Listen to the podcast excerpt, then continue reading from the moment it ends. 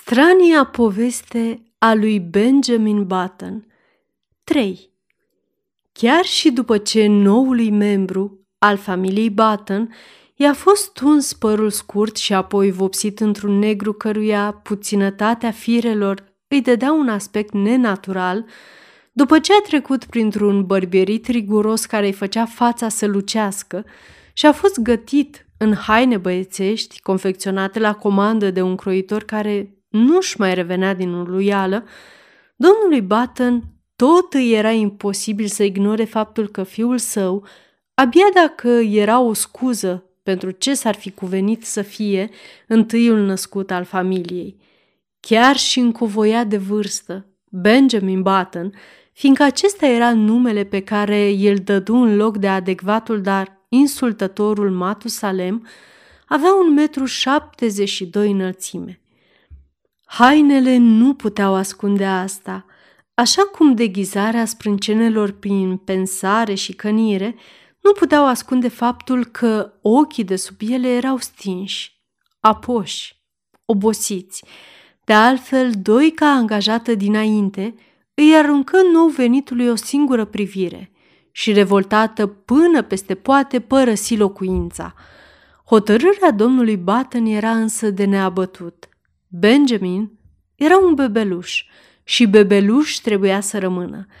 La început, declară că dacă lui Benjamin nu-i plăcea laptele cald, putea să renunțe cu totul la mâncare, dar se lăsă convins în cele din urmă să îngăduie fiului său pâinea și untul, ba chiar ca pe un compromis și câte un terci de ovăz.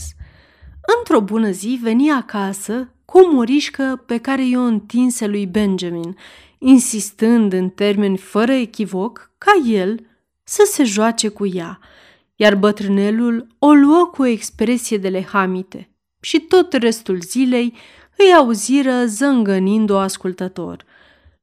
Fără îndoială însă că Morișca îl plictisea de moarte și că își găsea distracții mai reconfortante când era lăsat singur.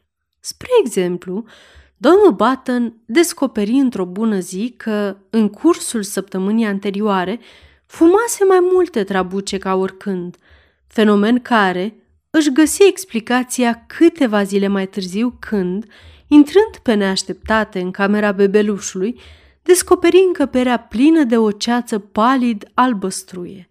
Și pe Benjamin – cu o expresie vinovată pe figură încercând să mascheze chiștocul unei havane negre.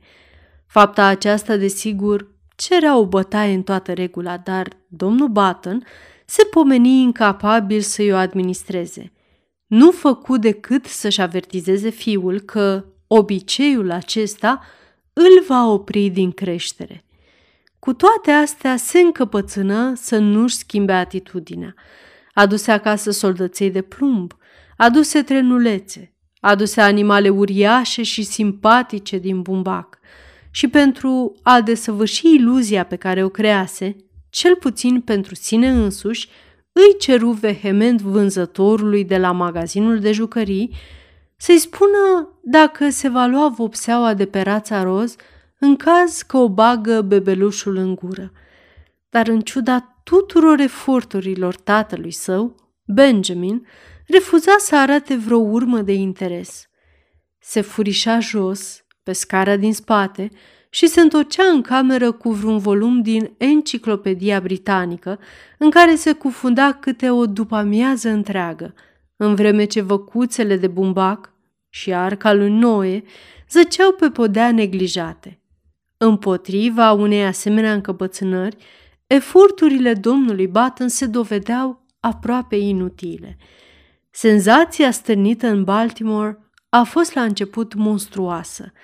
Cât ar fi plătit în plan social familia Button și rubedeniile sale pentru această nenorocire, nu se poate ști, deoarece izbucnirea războiului civil canaliză atenția întregului oraș către alte probleme.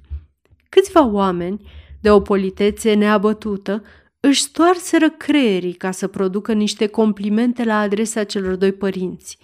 Și în cele din urmă, veniră cu ingeniozitatea lor caracteristică și cu ingenioasa invenție de a declara că pruncul seamănă cu bunicul său, fapt care, dat fiind standardul de căderii fizice comun tuturor bărbaților de 70 de ani, nici măcar nu putea fi negat. Domnul și doamna Roger Button nu erau deloc mulțumiți, iar bunicul lui Benjamin se înfurie cumplit când auzi o asemenea insultă. Odată ieșit din spital, Benjamin luă viața așa cum era. Câțiva băieți au fost aduși să-l vadă și ei își petrecu o după amiază întreagă cu încheieturile lui înțepenite, încercând să-și trezească o urmă de interes pentru jocurile cu sfârleze și bile. Ba chiar reuși, absolut din întâmplare, să spargă o fereastră de la bucătărie cu o piatră trasă cu praștia, ispravă ce-i produse tatălui său o încântare rămasă secretă. După aceea, Benjamin a plănuit să spargă câte ceva în fiecare zi, dar făcea astfel de lucruri doar pentru că se aștepta din partea lui să le facă și pentru că era amabil de felul lui. După ce aversiunea inițială a bunicului său se șterse, Benjamin și domnul cu pricina ajunseră să se bucure nemăsurat de compania reciprocă. Stăteau împreună ore în șir, numai ei doi, atât de distanțați prin vârstă și experiență și, ca niște vechi prieteni, purtau o discuție despre evenimentele marcate de lentoare ale zilei. Benjamin se simțea mai în largul lui, în prezența bunicului, decât cu părinții săi. Aceștia păreau a nutri tot timpul pentru el un soi de venerație și în ciuda autorității dictatoriale pe care o exercitau asupra lui, adesea îi se adresau cu domnule. Era și el la fel de nedumerit ca oricine, din pricina vizibilului său avans al minții și al trupului în momentul nașterii.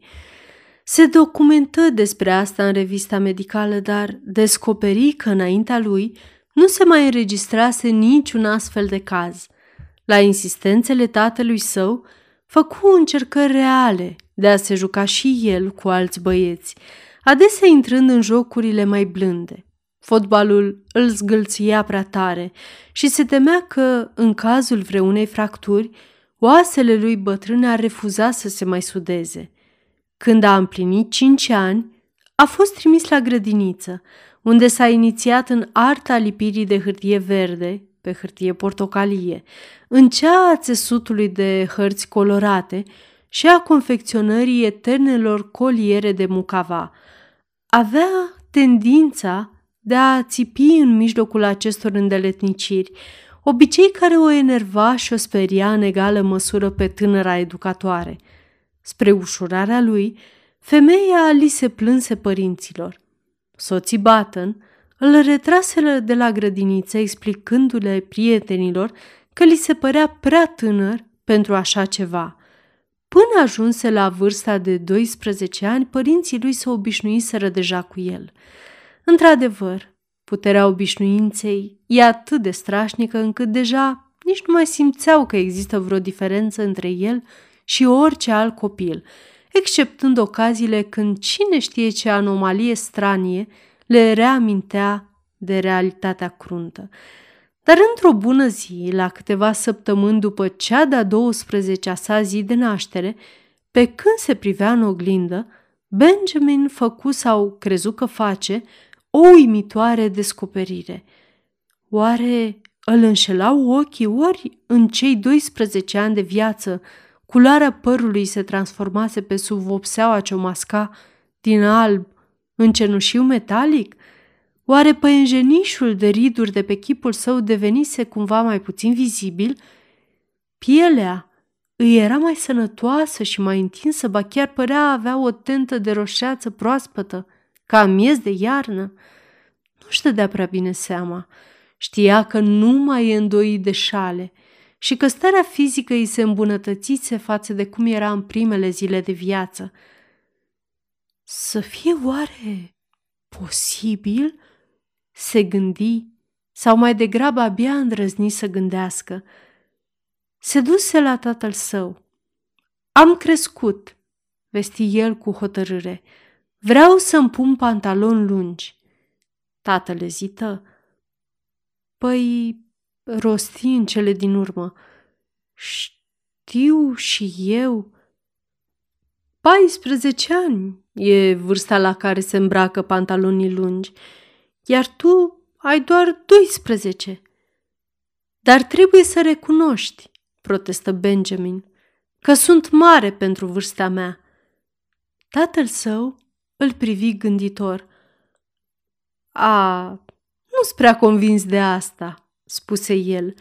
Și eu eram la fel de mare când aveam 12 ani. Ceea ce nu era adevărat. Totul făcea parte din înțelegerea tacită pe care o făcuse Roger Button cu sine însuși, aceea de a crede în normalitatea fiului său. În cele din urmă se ajunse la un compromis. Benjamin avea să-și vopsească în continuare părul, avea să încerce cu mai multă convingere să intre în joaca băieților de vârsta lui. Pe stradă, urma să nu mai poarte ochelari și nici să umble în baston. În schimbul acestor concesii, îi era îngăduit să poarte, pentru prima dată, costum cu pantaloni lungi.